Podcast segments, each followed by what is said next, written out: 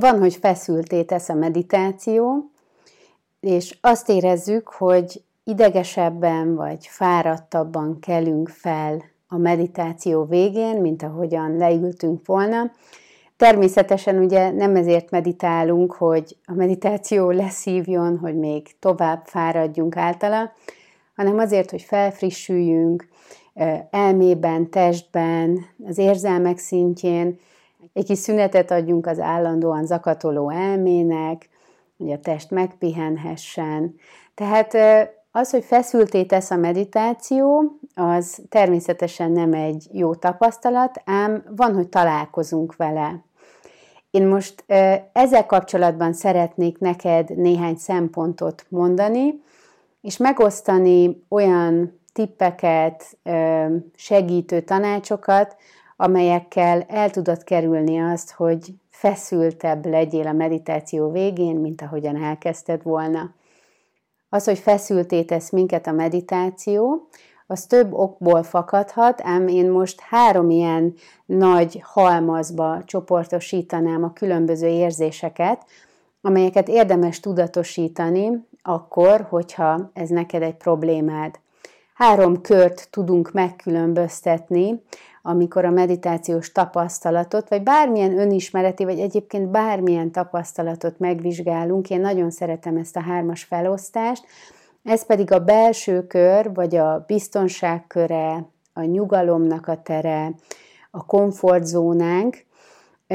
Ez az, amibe szeretnénk minél többet időzni, és ez az, ami feltölt minket, ez az, ami megnyugtat minket. A második az a kihívásnak a köre. A kihívás körébe azok a tapasztalatok tartoznak bele, amelyek kényelmetlenek, kis feszültséggel járnak, például egy viszketés érzés a bőrön, vagy valamilyen hang a távolban, ám ezek a kellemetlen tapasztalatok, ezek megfigyelhetők még viszonylagos kíváncsisággal, éberséggel, és a figyelmünket vissza tudjuk irányítani a horgonyunkra, tehát ott tudjuk hagyni tudatosan ezeket a tapasztalatokat, hogyha szeretnénk. A kihívás köre az az egyik legjobb kör, a kihívásos tapasztalatok, mert itt történik a fejlődés, itt épül a stressz rezilienciánk, az éberségünk, itt tudjuk gyakorolni az elfogadást, az ítélkezésmentességet, a kíváncsiságot, ami ugye a meditációnak az alapja. És a harmadik kör, ami igazából ehhez a feszültség témához kapcsolódik, az a túl soknak a köre, vagy a pániknak a köre, szoktuk így is hívni, vagy a piros zóna, amikor olyan szintű kellemetlen tapasztalat van jelen, amiben már benne ragadunk. Lehet egy ilyen, egy erős fizikai fájdalom, biztos, hogyha meditálsz már egy ideje, akkor tapasztaltál ilyet, hogy mondjuk az egész test az leszűkül csak egy térdre, mert ott van egy nagyon intenzív, erős fájdalom, és hiába van a test több pontján nyugalom, mi úgy érzékeljük az egész testet, mint hogyha be lenne feszülve, és nagyon szűken érzékeljük az egész testet. Tehát ebben a piros zónában a feszültség a szűk, belekerülünk egy csőbe, alagútba, és ott is ragadunk. Tehát nem tudjuk tudatosan elirányítani a figyelmet sokszor valamilyen nyugodt helyre, vagy hogyha ezt meg is tesszük, akkor nagyon gyorsan visszatérünk ahhoz a fájdalmas, kényelmetlen, kellemetlen tapasztalathoz.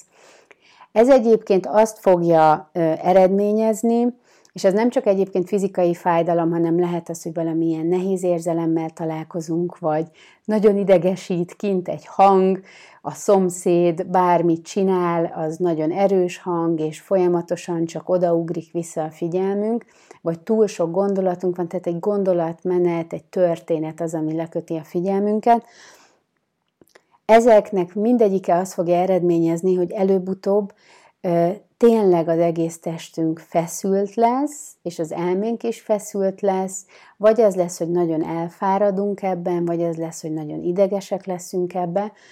Tehát fontos az, hogy ebben a piros zónában ne időzzünk túl sokat, és hogy vegyük észre minél hamarabb.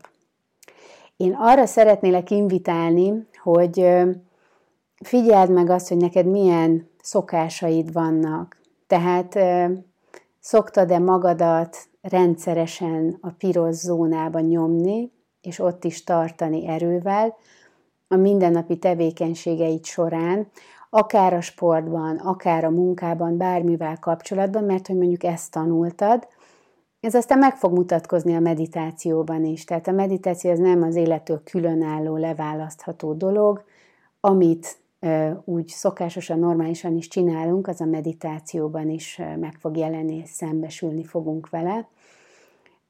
Tehát nézd meg azt, hogy mennyire erőlteted túl magadat. Ehhez egyébként kapcsolódik a Miért nehéz meditálni című videó, meg a Vedd észre, ha túl erőlteted a meditáció című is.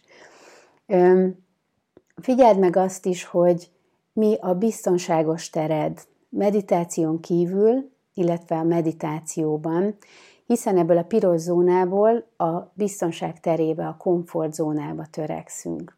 Tehát ez egy fizikai fájdalom esetén például lehet az, hogy megmozdulunk, akár meg is érinthetjük azt a fájdalmas testrészt, testhelyzetet változtatunk, mert nincs értelme 20-30 percig kiszenvedni egy gyakorlatot úgy, hogy közben teljesen ki vagyunk billenve.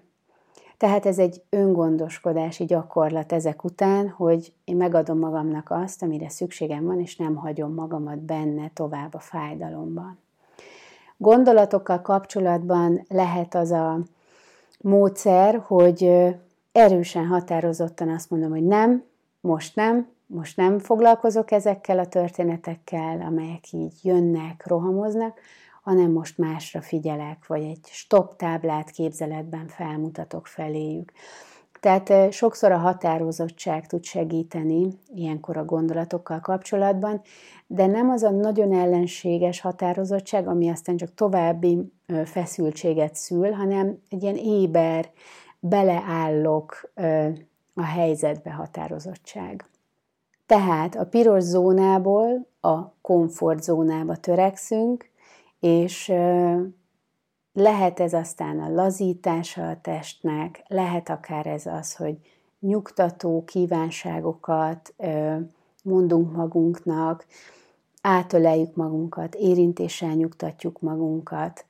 Lehet egyébként az is, hogy úgy döntünk, hogy abba hagyjuk a meditációt, és majd később visszatérünk hozzá. Van olyan lelki állapot és hangulat és fáradtsági szint, amikor ez a legbölcsebb döntés, hogy abban a pillanatban ezt nem erőltetjük, mert valahogy nem vagyunk képesek sehogy sem megnyugodni.